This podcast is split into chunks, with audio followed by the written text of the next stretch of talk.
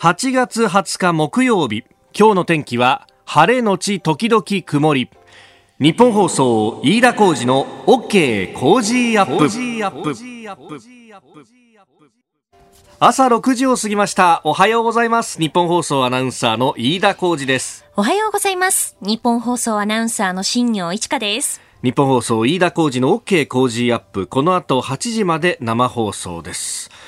あのふとしたタイミングで、ああ、やっぱり俺も年を取ったんだなっていうようなですね、うん、まあ、あの、38になりまして、まだまだお前何言ってんだと、はい、まあ、アナウンサールームの中ではですね、ずっとこう、一番下でいたわけなんで、そうですね。そう、あの自分ではあんまり変わってないつもりでいるんだけど、やっぱり体がついてこないってことがあってですね、えー、あの各紙新聞のですね、あの、地方欄、東京欄とかで今日報じられてるところも結構あるんですが、昨日ですね渋谷に行ってきまして、うん、で渋谷のですね駅の本当真下の地下深くに、えー、4000平方メートルの水を入れることができるっていうですね、はい、えー、貯水槽みたいなものの取材に行ってきたんですよ。で、あのー、これ、詳しい模様はね、これあの、水害対策の結構キーになるってことなんで、詳しい模様は、えー、9月1日の、えー、この番組の中で、まあ、9月1日防災の日ですから、で、防災って言ってね、えー、地震もそうですけれども、やっぱ水害っていうのも非常に気になりますんで、あの、これ、どういう効果があるのかとか、どういう経緯でできたかっていうのはですね、その9月1日にじっくりと、あの、他の取材も含めてですね、えー、お伝えしていければと思うんですけれども、まあ、その水害の取材の一環として行ってきたわけですよ。はい、で、えー、あそこ渋谷のね、駅の東口、バスロータリーのところっていうと、ずっともう、ここ10年ぐらい工事してたじゃないですか。そうですね。ね。銀座線も付け替えるだ、スクランブルスクエアと新しいビルは建てるだ、で、その下にはあの、副都心線の駅ができるだってずっと工事している中で、そのですね、えー、地下27メートル、あ、25メートルのところに、はい、えー、貯水池ができてるんですよ。で、えー、そこをですね、取材をするとなると、うん、そこまで降りていかなきゃならないじゃないですか。はい、ね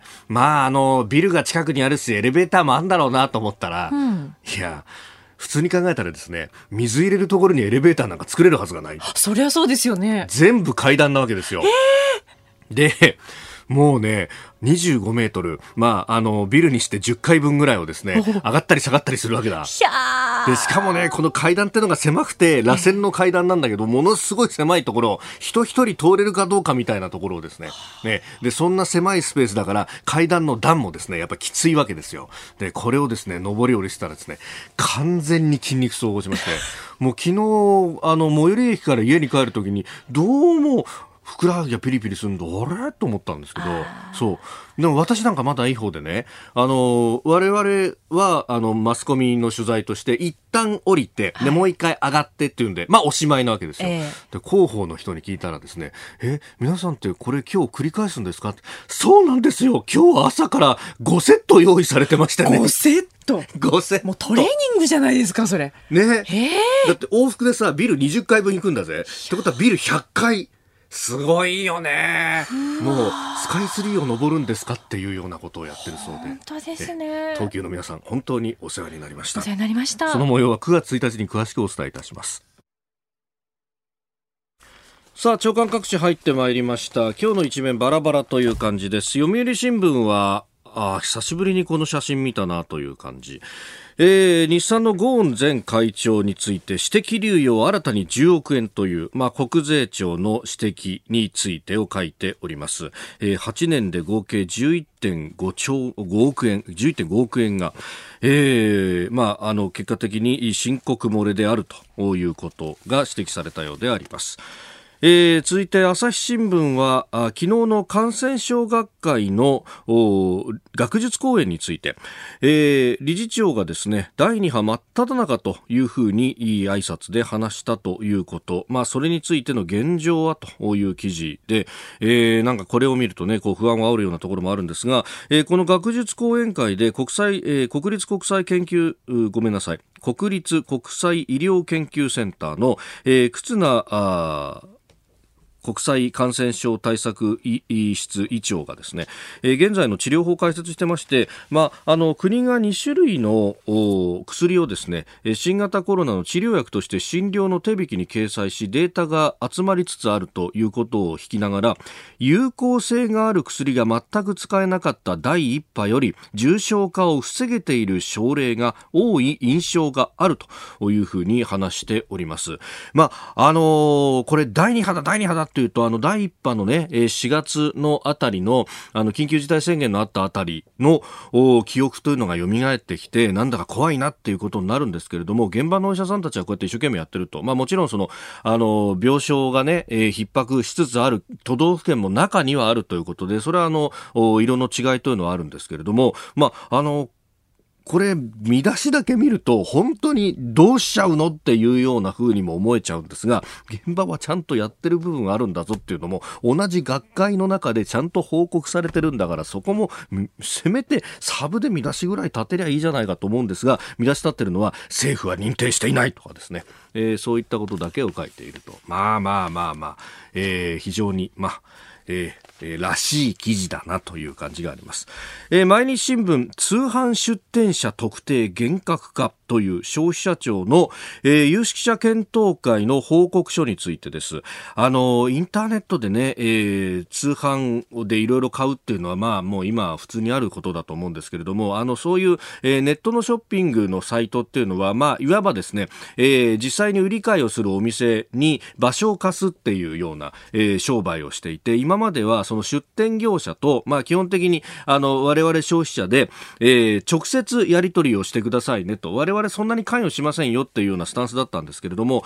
あの、そうすると、まあ、悪質な出店業者がですね、まあ、あの、ひどい商品を送りつけてきたりとかして、で、その場合に連絡取ろうと思っても連絡取れなかったりとか、メールでのやり取りのみで全然返事が来ないとかでですね、泣き寝入りをしなきゃなんないというようなケースが相次いでいたと。だから、えー、ネット通販の運営者も、そこら辺ちゃんと出店者の責任を持ちなさいよと、出店者の身元ちゃんと確認したりとかですね、えー、正確な出店業者の連絡先をちゃんとあんたたちの責任で、えー、出しときなさいよとか、えそういう消費者救済策をしろと。いうようなことが、えまとめられているようであります。まあ、こういったことはね、えどんどん進めていきゃいいと思うんですけれども、えそれから産経新聞は、あの、来週の月曜日で、え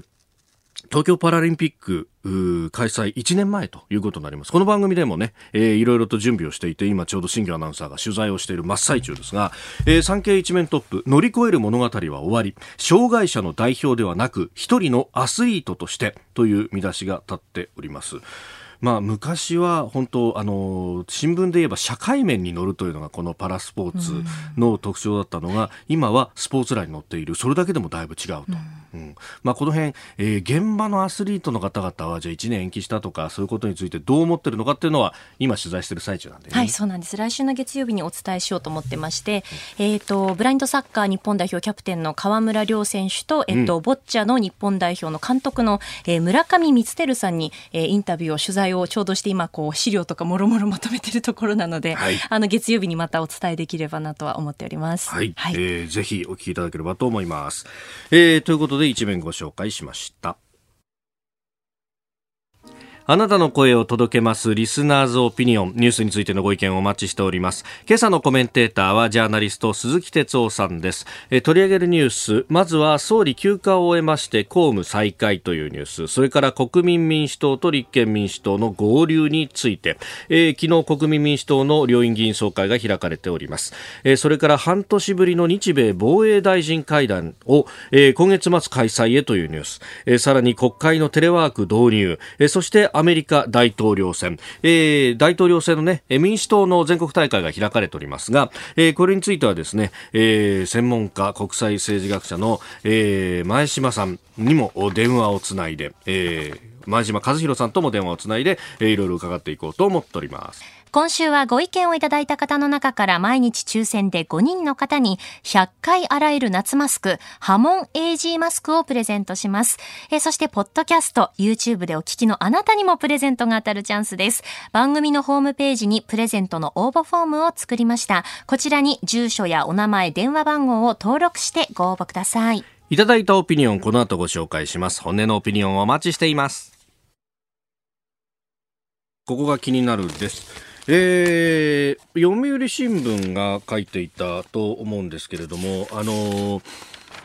8月の16日に、まあ、中国が勝手に設定したその禁漁期間というのが終わって、えー、尖閣にひょっとしたら、えー、漁船が押し寄せるんじゃないかみたいなあことが出ていましたけれども結局、まあ、今のところはあの大量には来ていないというようなことが出ております。で、えー、そのあたりもですね、に対して、いろんな角度から牽制が行われてたんじゃないかというようなことが出ていて、まあ、例えば、あの、防衛省会談、えー、あ、違う、えー、昨日かな、一昨日かな、あの、河野防衛大臣が、えー、中国の、えー、大使と、ね、えー、会っ、で、そこで、あの、やめてくれよっていうふうに、まあ、プレッシャーをかけたみたいな話が出たりとか、あるいはいろんな外交ルートで、えー、そういったあ話をしているっていうのは出ていましたけれども、それ以外にですね、えー、8月の15日から18日にかけて、自衛隊とアメリカ軍が東シナ海などで共同訓練を相次いで、えー、実施していたというのが分かったということです。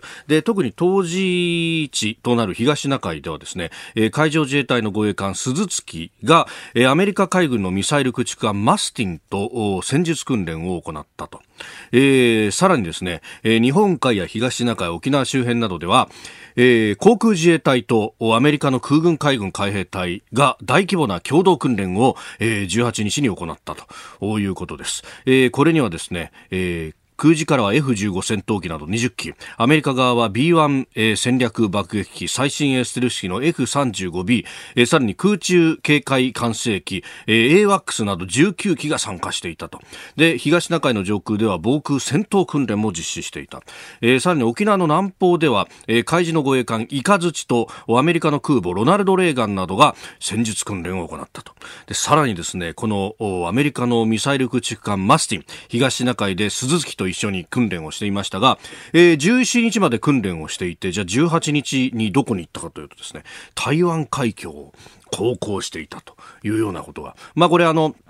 アメリカのですね、太平洋艦隊のホームページやフェイスブックにもすでに写真付きで載っけていて、で、それにはですね、まあ、いつも通りの通常の航行をしているだけだと。で、えー、ただ今年に入ってから10度目となると。で、えー、これがアジア太平洋地域、ひいてはインド太平洋地域の平和と安全に寄与するものであるということが明記されていると。まあ、あの、どこに向けてっていうのは全然言ってない。誰も言ってないんですけれども、当然、え中国と。いうものが念頭にあってこれを牽制する狙いがあったんじゃないかということが言われております。また昨日は北村国家安全保障局長と、えー、アメリカのオブライエン国家安全保障担当大統領補佐官の電話会談というものも行われていますし、えー、足元では今月末まで、えー、リムパックという環太平洋の合同の演習とこういうものこれが10カ国以上集まってですねやっていると、まあ、いろんなところで実は経済以外の場では対中国ということが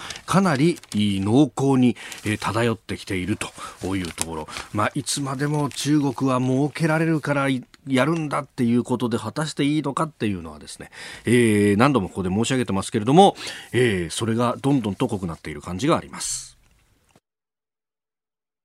あなたの声を届けますリスナーズオピニオンです。えー、ニュースについてもたくさんいただいております。あの、国民民主党と立憲民主党の合流云々というところについて、正樹さん、大和市の方、57歳。出たり入ったり、諸子貫徹できない議員なんてあんたのポリシーはと聞いてみたいですね、というふうにいただきました。まあ、このあたりの紆余曲折についてはですね、後ほど、えー、今日のコメンテーターの鈴木哲夫さんにもいろいろ聞いていきたいところであります。さあ、次第はコメンテーターの方々とニュースを掘り下げてまいります。今朝のコメンテーター、ジャーナリスト、鈴木哲夫さんです。おはようございます。はい、おはようございます。よろしくお願いします。えー、まあ、あのね、先ほど、エンタメトレンドアップのゾーンで、はい、えー、前田健太投手の話題がありましたけど、惜しかった。惜しかったですね。もうちょっとでノーヒットノーランっていうね。いや、僕ちょっとへそ曲がりだから、えー、えー、惜しい方がまた次がある、ね、まあ次。あの、やっちゃったらそれで、もうなんか一回こう、記憶止まっちゃうけど、うん、またみたいな、期待感という意味ではね、僕はそういうふうに前向きに、あの、考えますけど、でも惜しかったね。いやなんで打つんだろうね、あれ。いや、本当ですよね。空気読めよとか思っちゃうんですけど、でも空気読まねえよな、そりゃな、プロだもんな、とね。でもだ、大リーグでやっぱりノーヒットノーランってもう、もう全然意味がまた違うでしょ。日本とはね。そうですよね。いやまあそういうところでね、えー、日本もちょっとね、野球、ちょっと。いや、昨日は。どうなの、タイガース？いや、タイガースはもう。いや、僕もライオンズどうしたのって、まあちょっとね、うん、ライオンズらしくない勝ち方最近してますけどね。少ない点数で僅差で勝つっていうね。でもどうですか、うん、あの、出てった涌井がああやって活躍するっていうのは。いや、だから全部、全部なんか楽天に行っちゃって楽天で活躍してるみたいなね。あ、あの、浅村とかね。うん、うちも阪神出てくと活躍する選手多いんだよな。なんだそれ 本当に。今日も一つよろしくお願いします。ここで、ポッドキャスト YouTube でお聞きのあなたにお知らせです。8月22日土曜日からコージーアップ週末増刊号と題した1週間のコージーアップをぎゅっと濃縮したポッドキャスト YouTube 限定の企画が始まります。ニュースのプレイバック登場いただいたコメンテーターのお伝えしきれなかった内容など盛りだくさんです。毎週土曜日に更新していきます。こちらの増刊号でメッセージを紹介させていただいた方にももれなくコージーアップオリジナルマスキングテープをプレゼントいたします。ぜひ番組宛にメッセージをお寄せください。コージーアップのホームページにあるプレゼントフォームでも受け付けています。海外でお聞きのあなたそして関東以外の地域でお聞きのあなたツイッターで参加しているあなたもぜひチェックしてください。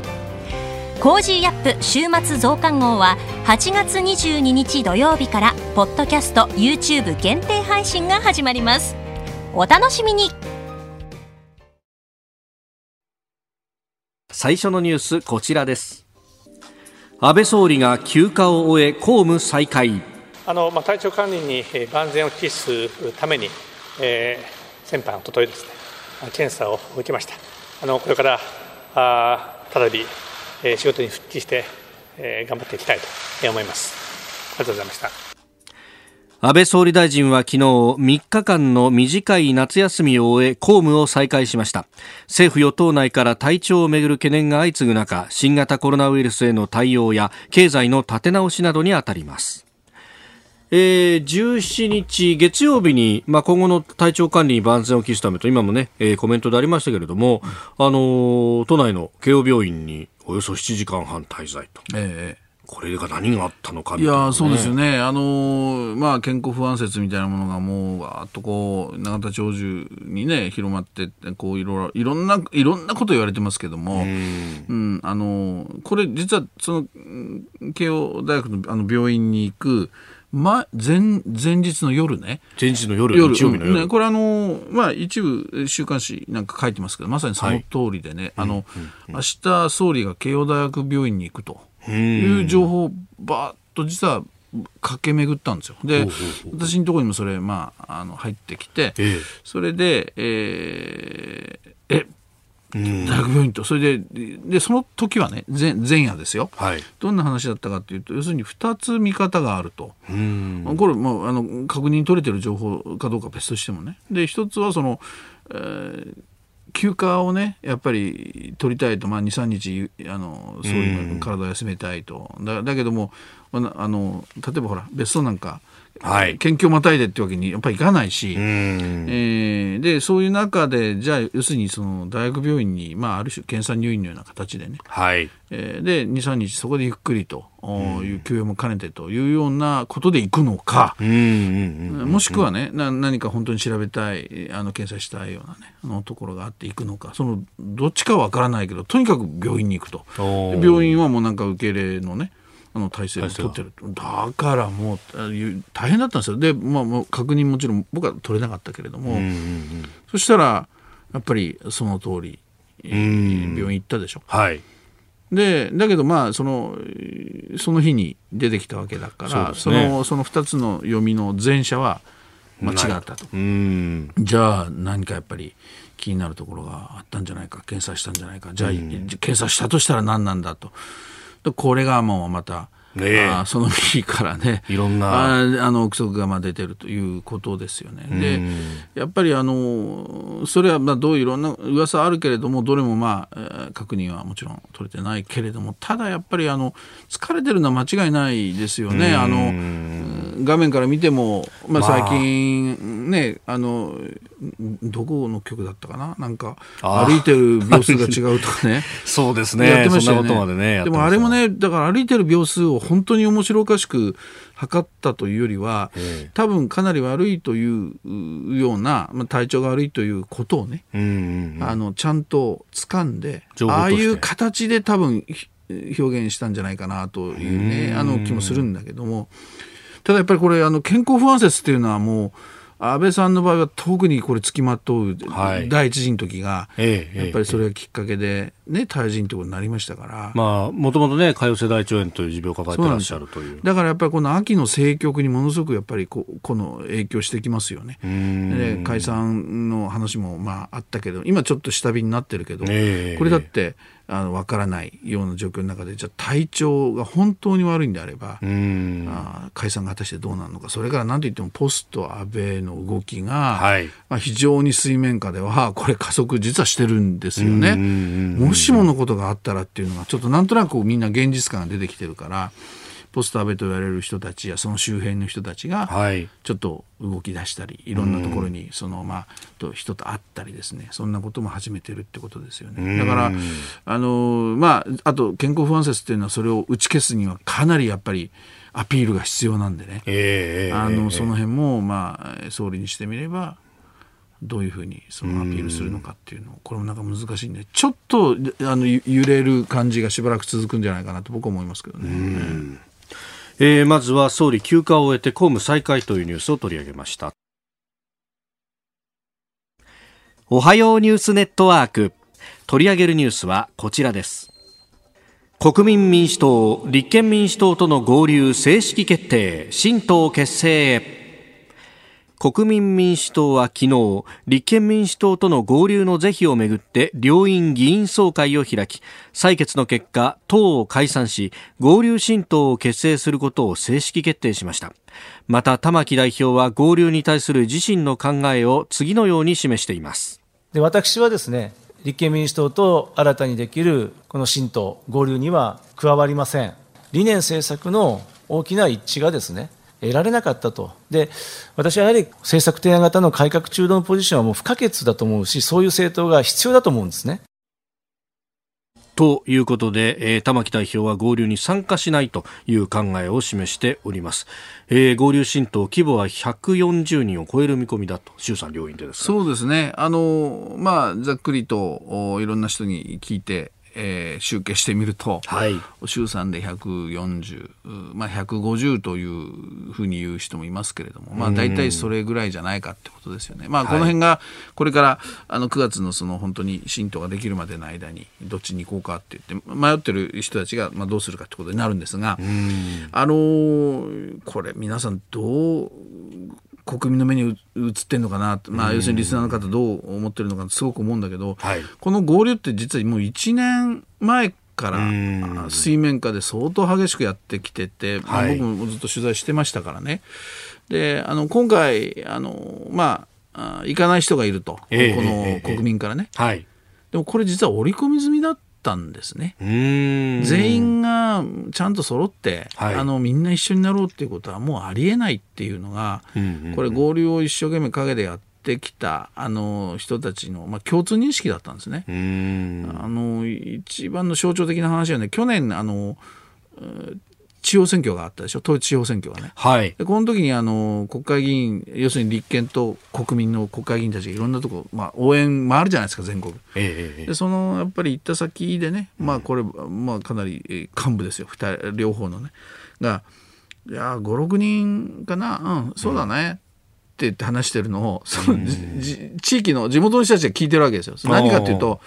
合流、もういよいよするよと。はい、5、6人は来ない。もうそれはもうそれで全然 OK だと。もうそれにその大きにしてたら前進まないから、もうそれは織り込み済みだっていうこと。それでやっぱりみんな、あこれは本気でいよいよ合流が近いんだな。でこぼれる人は必ずいるんだな、うんうん、そういう認識がやっぱりバーッとやっぱそのあのある地域に広まった。でそこから要するに地方組織の中でバーッと横から横へつながっていって、はい、だからもうとにかく合流は間違いない。でその時に何人かこぼれるんだということはもう織り込み済み想定済みだと。いうことでこれ進んでたんですよ。だから今更その何人かが行かないっていうのは、はい、その別に珍しいことじゃないっていうか分かってたことなんだけど、唯一の想定外はというと玉木代表がそっちにいるってことなんですよね。ああこれはそのさ前々からやってた中では想定してなかった出来事なんですね。だって、玉木さんは、考えてみてください、うん、一緒になろうなろうって、一生懸命その立憲に働きかけてたのは玉木さんの方ですからね。もともとそうですよね。そうですよね。うん、あの、立憲の方は、もう、あの、合唱連行しないんだと、個別で来いということをずっと言ってて、ってたわけ。それじゃダメだからさって肩揉んでたのは玉木さんの方でしたよね。その通りです。それで、むしろ枝野さんの方が、はい、ある意味では、まあ、突っ張っていたけれど、うん、だけどまあ、あの、リアリストでもありね、これやっぱ一つの塊になれないか。まあ、あの、枝野さんっていうのはそういうふうに現実的に対応パンと決めたらもうパッとそっちに切り替える人だから、うん、そしたら今度はまあ変な話だけど玉木さんの方が、はい、いやいやその理念や政策がまあ違うみたいなことでちょっとこう足踏みしだしてで最終的にこの段階になって、玉木さん自身が参加しないと。だから想定外といえばそこなんですよね。で、なんでこうなったのかっていう、はい、いろいろ取材をしていますけれども、玉木さん自身はそのいわゆる、まあ、政策理念が、まあ、一つにならない。それから提案型の、まあ、中道路線の政党が必要だという、ね、政策提案型の。で、これやっぱりね、周りで取材してみると、コロナ対応で、はい、えー、まあ、実はかなりこう提言を玉木さんしてきたわけですよ、ね、うんうんうん、100兆円使って経済さ、うん、支えろとかね、いろいろ具体的な政策提言してましたね。でそれが、まあ、ある意味、実ったものも結構あって、うん、それがまあ国民的なやっぱ評価もあるわけですよね。うん、それでそういう意味で、あやっぱりこう提案型っていうね、えー、ポジション、こういう、もう何でも反対ではなくてね、はい、そういうのが必要だというふうなまた思いを、を強くしたんじゃないかというまあ見方もある。それと、これはね、やっぱりああっちゃいけないんだけど、一応人間関係で言うとね、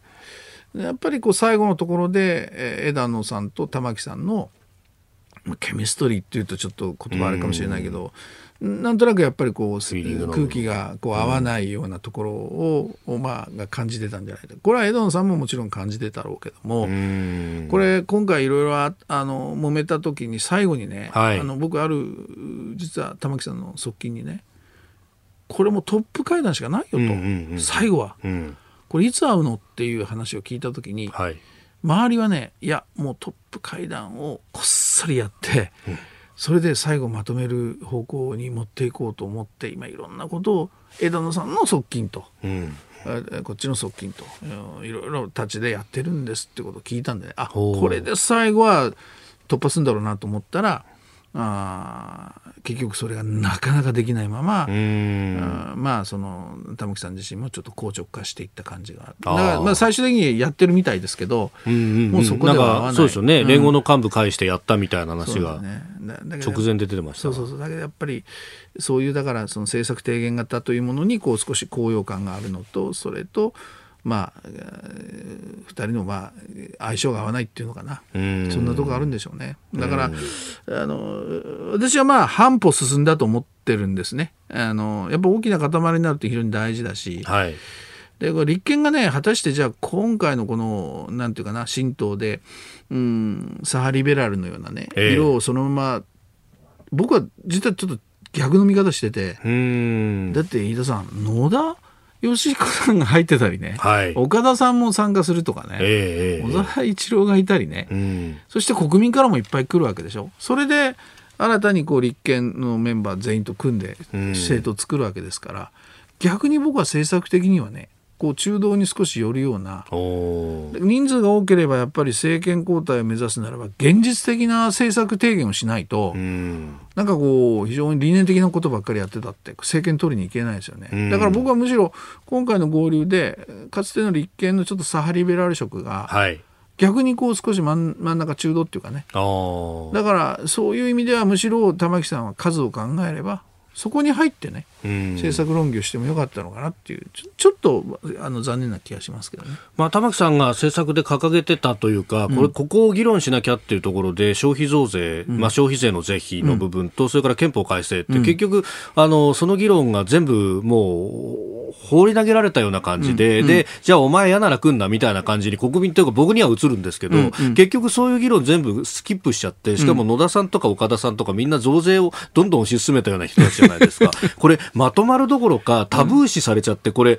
全然議論しないようになっちゃうんじゃないかなと思ったりもするんですそうですね。だからね、あの冷静に見ると、やっぱその辺ですよ。だから結局、えー、もう水かけ論になるけど、じゃあ自民党だって右から左までいるじゃねえかとかね。まあ確かにね。それから、うん、じゃあなんで自公が連立組めてるんだとかね。あの憲法は自公どうなんだとかね。まあいいろいろあるんですよ。だけども、やっぱり数を揃えて、政治にこう対立関係や緊張感っていうのがなくなって、ちゃうとね、結局はそれは国民を見なくなるっていうね、だからそういう意味で、まずその数でね、与野党というその均衡、緊張感を出すんだという、そこがまず第一目標になってるというふうに、もう思うしかないでしょうね。あとはまあだからそれを有権者がどういうふうに判断するかっていうことになってきますよね。あとあれですかね、今までだったら、あの、こう決まった後もこうわーわーやったのが、うん、わーわーやってていいけど、決まったらみんな従うみたいなふうにできれば、この塊が維持されるみたいな、ね、そうそう自民党とか、その強さがあるじゃないですか。なんかそこが 結局投票の時はみんな従うみたいなね、うん、そうそうそう。それを僕は大人とは言わないけど、でもそういう、ある種のその権力闘争みたいなものも政治には絶対あるわけでね。その辺がやっぱりまた、じゃあ青臭くね、はい、え議論して政策合わないで、またバラバラになるんですか？で、また選挙が近くて、はい、また一緒になるんですか？と。これじゃあやっぱりもうそれは国民のその支持は得ないですよね。まあその辺これから先っていう、まあまず誰がトップに立つかからですね。そうですね。これ選挙とかでやるっていうんで、9月のだから前半はこの新党で少しやっぱり盛り上がるでしょうけどもね。名前ってどうなりそうなんですか？名前もだからもう投票で決めようなんて話、ね、そうですよね。これポイントですよ。ああ、まあ看板ってものはやっぱり、まあ選挙もそうだし。思いませんか？うん、だから、まあそういう意味で、だけど、まあ要するに単に野合かどうかね。えー、みたいなものじゃないんだというのを見せられるかどうかってこれからですよ。本当なんか半半歩4分の1歩でもいいやそれぐらいちょっと進んだぐらいのまだ僕は段階だと思いますけどね。中身はこれから。そうですそうです。続いて教えてニュースキーワードです。国会のテレワーク導入。大島忠盛衆院議長は昨日出演した民放の番組の中で新型コロナウイルスの感染状況がさらに悪化した場合の国会対応としてテレワークやタブレット端末など ICT の導入を検討していると明らかにしました、えー、大島議長は国会審議は対面が原則だという認識を示した上で一方で国会を休ませないという責務があると強調しております、うん。まあ、これ昔からね言われてきてることではありますが。そうですよね。あの、まあ、国会って言ってもあの永田町霞ヶ関周辺でちょっと2つに分けて考えなきゃいけないのは一つはやっぱり国会そのものですよね。だからあのまさに本会議だとか委員会だとか、はい、そのいわゆる国会我々の代表である国会議員が行って、そこで議論して法律を決めると、まあ、あのあの国会ですよね。はい、法案審議だとかそうそう。ともう一つはやっぱりそのまさに霞が関を中心にした、うん、あのいわゆる政府ですよね。はい、でここは政府は当然あの国会とも、まあ、あ密接に関係してるわけだから、うん、まあ、そこのあの関係っていうのもありますけれども、まあ、割とそう2つにか分けて考えた方がいいと思うんですね。で国会に関してはやっぱりこの大島さん言ってるけどやっぱ対面、えー、あの、えー、想像つかないんですよね。例えばあの予算委員会をね、うん、あれテレワークでね。リモートでやるリモートでね、うんうん、大きな画面にね、あの、はい、議員の数だけ何十かバーっとこうあってね、うん、そこでやってね、答弁して何してって、その空気感も含めてですよ。はい、よくテレビでもほら、なんか、どうですか？なんて言うと、ちょっと2秒ぐらい間があって、え？なんてやって、それで国会審議できますかって話だからね。で、やっぱりこう質問っていうのももうフェイス2フェイスで、空気感やその表情やそんな言葉一つ、パーンとこう突っ込んでいくみたいなね。やっぱり、だから、なかなか難しいかなと思う。でも、役所の方はね、はい、僕はやっぱりこれやろうと思ったらできると思うんですよね。でやっぱりいつもそうなんだけどいろんなこう社会改革を変革をって言っても実は霞が関が一番そのそれができないっていうね。でこれは別に官僚の責任じゃなくてやっぱり長い間そのいわゆるその日本の政府としての仕事の仕方これ法律にも相当縛られてる、はい、その中でほらだからかやっぱ紙でを回さなきゃいけないとかシンプルなことなんだけど、そういうことを変えるっていうのはねこれなかなか大変なことですよ。ともういつも言うんだけど官僚自身では変えられないんですよね。官僚っていうのはやっぱり常にそう法律やルールみたいなもの、はい、そう超えて仕事はできないわけだから。与えられた枠の中でやると。そうそうそうだからやっぱりいやあのこういうことやりたいですって言ったところでね結局それを変えられるのはトップなんですよ。つまり政治任用された大臣やもっと上で言うと総理大臣。はい、だからここが政治が思い切って、えー、そのいわゆる霞が関 IT 化？はい、じゃないけどそれを掲げてね、はい、これ政治が思い切ってやんないとあの官僚にこうやって、まあ、今回もいろんな官僚に対して調査してどうだったかってあるけれども、はい、彼ら勝手に変えられないんだもん。だからあの一つほら最近話題になってる、ええ、ご覧になったことあるかな？あの農水省があのー、はい、YouTube で、えええええまあ、バズマフってやつですね。そうそう。あの、あれ、はい、前前々回かな、あの、そうそうそう。新庄さんが紹介してたでしょ？はい。お僕はなんかあれタモリクラブじゃねなんで見たんだっけ？そうそうタモリクラブでやってましたね。でまああのあれはそのねお笑いのね若手の YouTuber そうそうそうお笑い専門家の僕としてはですね 素直に笑えるのといやちょっとまだここ足りないぞとかね。でも笑っちゃうといろいろあるんだけど、うん、あんなこともあれ官僚がねやりたいって言ったって、自分たちで勝手にやれないわけですよ。あれをやれっていうのはそのトップの政治任用された大臣なんですね。江藤大臣がよしいいぞって言って おやれやれって言って、ね、そうそう。だからそういう意味では霞が関を変えていくためには、せその上に立つ政治家が、いやもうちゃんとねあのききこ気も据えてじゃないけど、はい、決断してよしやろうって。だから今回もまあこれは国会のその大島さん議長だけども、はい、そうじゃなくてやっぱりそのまあ安倍さんでもいい、これ行革担当大臣なんてまあいましたけど、はい、うん、霞が関 IT 化担当大臣なんていうのを政治家を据えてね、はい、それがもう英断してバサッとやると。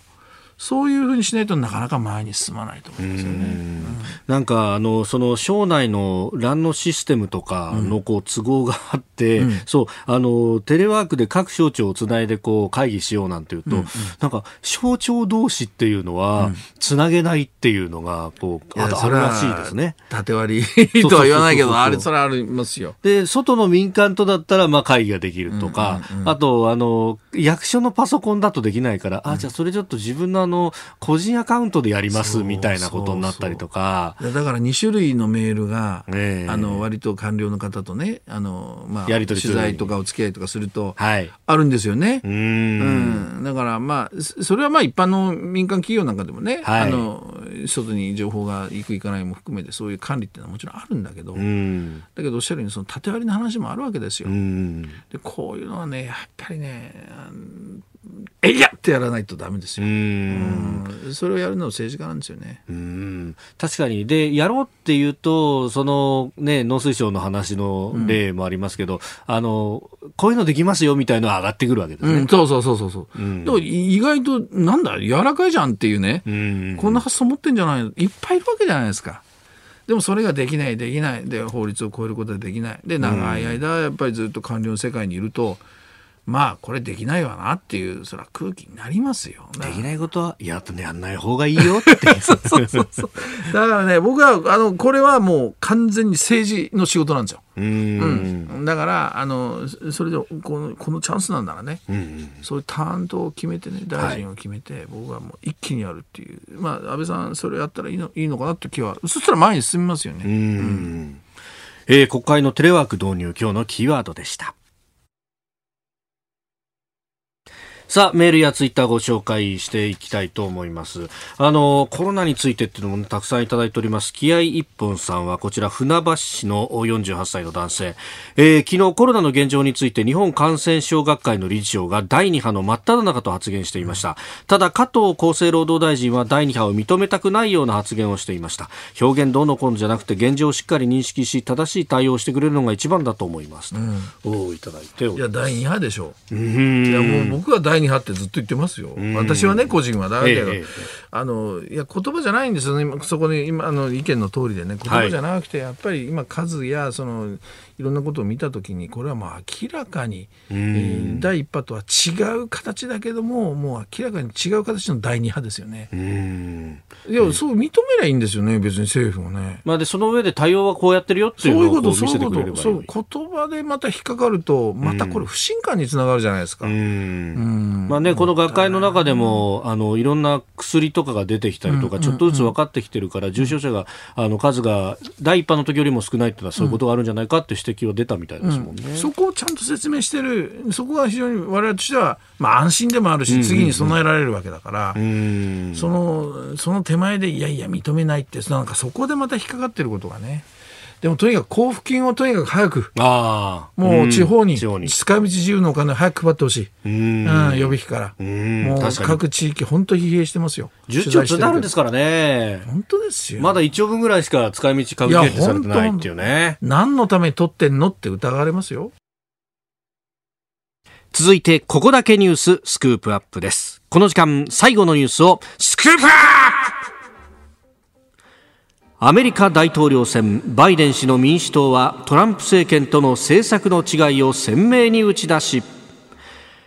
11月のアメリカ大統領選挙で政権奪還を目指しバイデン前副大統領を党の大統領候補に正式に指名した野党民主党は日本時間の昨日全国党大会で政策の指針となる政策綱領を採択しトランプ政権との違いを打ち出しました。えー、日本時間の明日日付が変わったぐらいのところでバイデンさんは演説をする予定ということだそうですが、まあ、大統領選に向けてなんか報道もね日本の中でも多くなってきましたよねいやそうですよね。だからいや、なんだかんだ言ってもトランプさん強いんじゃないの、うん、なんて言ってるのがどうも実はいろんな報道見てると、えー、もしかしたらなんていうね。それで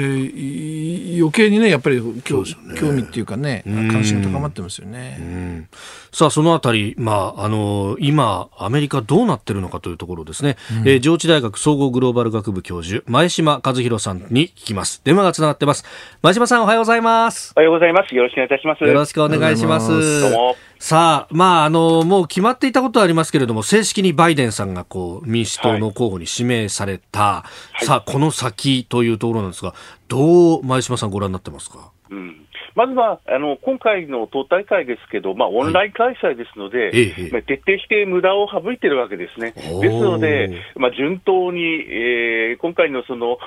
バイデンさんをに、えー、皆さん投票するときにも、指名候補として投投票するときにも、なんていうのか、全くハプニングがなかったですよね。まあ、今ちょうど民主党の党大会っていうのは、どう言えばいいんですかね、バイデンさんをすごく PR して、えー、売り出すためのインフォマーシャルですから、えー、今がまあバイデンさんにとっては、政治的にはすごく、えー、追い風になってる、こんな感じでしょうかね。うん。あのいろんな有力者がまあ演説をして、バイデンさんのこう性格を称えたりとか、どういう人となりだっていうのを紹介してますけど、あの、一、はい、人だけ気になったのが、あの若手に結構支持のある、あのオカシオ・コルテスさんという方が、はい。い。や、私はサンダースなんだからね、みたいなことを言ったじゃないですか。ああいうのっていうのは、はい、まあ、受け入れられるもんなんですか？あ、あの、あれは、あの、いつ、あの、こういうことなんですね。ええー、現職が出る時の以外は、はい、えー、2、3人候補を出すのは普通なんですね。あ、党大会。党大会で。で、それで、えー、というか、各州で、こう、いろいろ、えー、と、うちの州では何票を、おえー、サンダース、何票をバイデンと、これやっていくわけですけど、えー、あの、まあ、通常のやり方です。ただ、あの、オカシオ・コーテスさんの言葉にしろ、時間にしろ、かなり抑制されていたように見ええますね。あそうなんですね。あのほとんど、本当のとほとんどなんていうのかな、最初からこの時間でやってくれっていう形で、ほとんどスケジュールされてたと思いますよね。えー、通常の党大会だったら、ここで一つ揉めて、はい、やっぱりサンダースさんだみたいなことをもっと言ってくるものですが、あんまり言ってこなかったですね。えー、はあ、前回はその辺で、だからヒラリーさんを本当に支持するのかみたいなんで揉めたわけですもんね。そうです、まさにそうですね。あやっぱそこら辺が反省になってるんですか？なってます。あの、今回の、えっ、ー、と、そもそもの動きっていうのは、いかに左派の方、サンダースさんですね、あるいはオカシオ・コルテスさんあたりの声をうまく入れながら、でも中道ののバイデンさんのイメージ、えー、ハリスさんも中道ですけど、中道左派であるハリスさんと、本当の中道である、えー、バイデンさんを PR しながら左派もうまく入れてっていう、そのおイメージ作りの、まあ、えー、4日間。インフォマーシャルの4日間って感じですよね。バランスをいかにこううまく取っていくかみたいなところになるわけですか？そうですね。いや、えっ、ー、と、まあ、中道だったら左派が逃げてしまう。要するに、はい、えー、オール民主党で勝っえー、やらないと勝てないと思ってると思うんですね、民主党側はね。これ何かっていうと、今、そもそも、えー、バイデンさん、すごく追い風なんですけども、バイデンさんだからじゃなくて、はい、えー、反トランプだからなんですよね。で、これをバイデンさん頑張れになるには、もう少し、なんていうのかな、民主党側が固まっていかないといけないと。えー、それを考えていくと、左派を取り込まないといけないっていう部分なんでしょうかね。さあ、スタジオには、ジャーナリスト、鈴木哲夫さんもいらっしゃいます。はい。あの、おはようございます。鈴木でございます。おはようございます。よろしくお願いいたします。どうもどうも。あの、いや、あの、なんか基本的な僕、話で申し訳ないんだけど、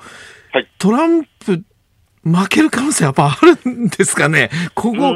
ここはね、いろんな見方、きっとあるんでしょうけど、ね、あのまず、そもそもそもそも論なんですが、うんうん。まだ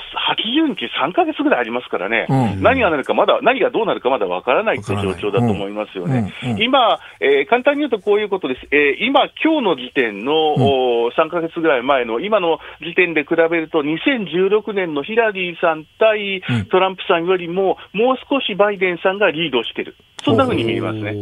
えー、だけど、最終結果は皆さんご存知の通りという感じでございますよね。えー、3ヶ月あると全く分かんないっていうのが私は思ってるんですけれども、うん、えー、特に民主党大会の後って少し、もう少しバイデンさんが、えー、っと、世論調査良くなって、、うん、その後トランプさんがこう競っていくような動きになるんじゃないですかね、来週から共和党大会ですし、えー、あのいろんな世論調査出てますが、もちろん一番重要なのは、えー、陣営がいろんなカスタムの調査をしてるわけですね、ここの州、えーと、いくつかの、こことここのここの州を取ったら勝てるっていう激戦州があるので、今、トランプさん、まさに激戦州を回ってるわけですね、この民主党の党大会を潰そうという感じで、えー、回りながら、わざわざぶつけていってるわけですね。えー、ですので、えー、トランプさん側の方はどうかというと、その11月3日っていう選挙のゴールを見ながら、えー、自分のデータを見ながら、ここでこういうふうに PR していったら、えー、ここの州は少し動いていくなっていう計算してると思いますよね。このデータの部分で、やっぱりトランプ陣営って結構、最初からあの、えー、2017年1月20日の就任の時から、えー、再選の手続きをしている、まあ、近年というか歴史的には初めての大統領ですから、いろんなデータいっぱいあるわけですね。さあ、この先のスケジュールなんですけれども、あのテレビ討論会やるんですか、このコロナでどうなるかみたいな話も出てますが。俺はもう絶対やらないとトランプさんとしてはってことでしょうね。なぜかというと、うん、あの、この9月の末の、末に今予定されている討論会、はい、これでバイデンさんを表に出して、ええ。ー、要するにバイデンさんはトランプさんよりも4歳上なので、そして受け答えとかがうまくいかないだろうっていうふうにトランプさん見てるわけですね。そう考えていくと、ここで一気に対決させることによって、えー、今はバイデンさんがリードしてても、これくらいの時にはもう追いついているよっていうことを、なんとなく頭にあるんだと思いますね。逆に、えー、バイデンさんの方は、えー、この討論会のところで、えー、みんなあんまり期待してないかもしれないけど、逆にうまく、はい、えー、受け答えすると、一気にバイデンさんでも悪くないんじゃないっていうような、えー、雰囲気が出てくるんだと思いますよね。だから、今回の残りの選挙戦の大きなポイントは、まず討論会だと思いますね。なるほど。第1回討論会、9月29日、まあ、日本だと9月30日になるかもしれませんけど、そうですね。まあ、ここにじゃあ注目していかなきゃいけないですね。そうですね。あとはもう、もういろんな形でいろんな政策が出てくると思います。中国の話もありますよね。えー、えー、要するに、トランプさんにとってみれば、バイデンさんっていうのは中国の台頭を許した、えー、この20年間の時に、副大統領であり、外交、上院で外交委員、委員長もやってました。はい、中国の台頭を許した責任はお前にあるっていうのが、えー、トランプさんの立場だと思うので、逆にバイデンさんとしては、いやいや、そうではなくて、えー、今中国っていうのはいろんな問題があるけれども、えー、また自分が大統領になったら、もっとうまく中国に対応するっていう、まあ、中国そのものも大きな戦いのか、えー、なんていうのかな、争点になってくるでしょうね。最後に言って、日本としては、バイデンさんとトランプさん、どっちが組みしやすいですか？これ、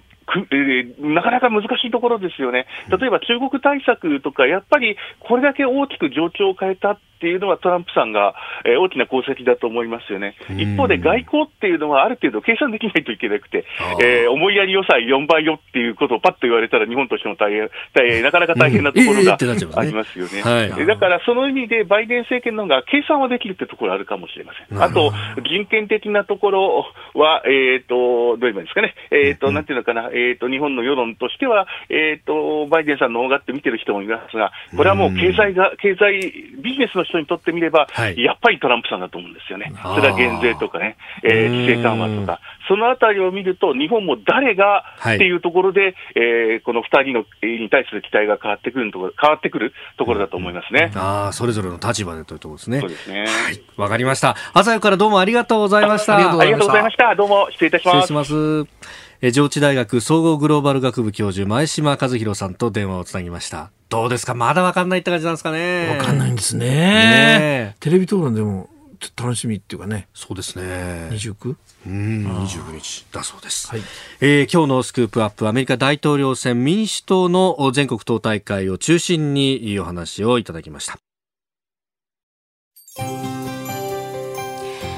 今日もポッドキャスト YouTube でお聞きいただきまして本当にありがとうございました。この飯田浩二の OK コージーアップは東京有楽町のニッポン放送で月曜日から金曜日まで朝6時から8時で生放送でお送りしています。生放送を聞き逃したあなたぜひラジコのタイムフリーサービスでニュースやスポーツエンタメなどの情報をぜひチェックしてください。ポッドキャスト YouTube には盛り込んでいない情報もぜひチェックしてみてくださいね。6時台の教えて早起きドクターでは毎週お医者さんをお迎えして今知っておきたい健康に関する話題をお届けしています。女優の黒木瞳さんが毎週さまざまなゲストと対談する黒木瞳の朝ナビ。7時台は女優の肌道子さんによるラジオエッセイ「肌道子のいってらっしゃい」などニュース以外のコンテンツもご用意しています。さらにこの番組では公式ツイッターでも最新情報を配信中。スタジオで撮影した写真などもアップしています。さらにもう一つ飯田浩二アナウンサーが「夕刊富士」で毎週火曜日に飯田浩二の「そこまで言うか」を連載中です。こちらもぜひチェックしてください。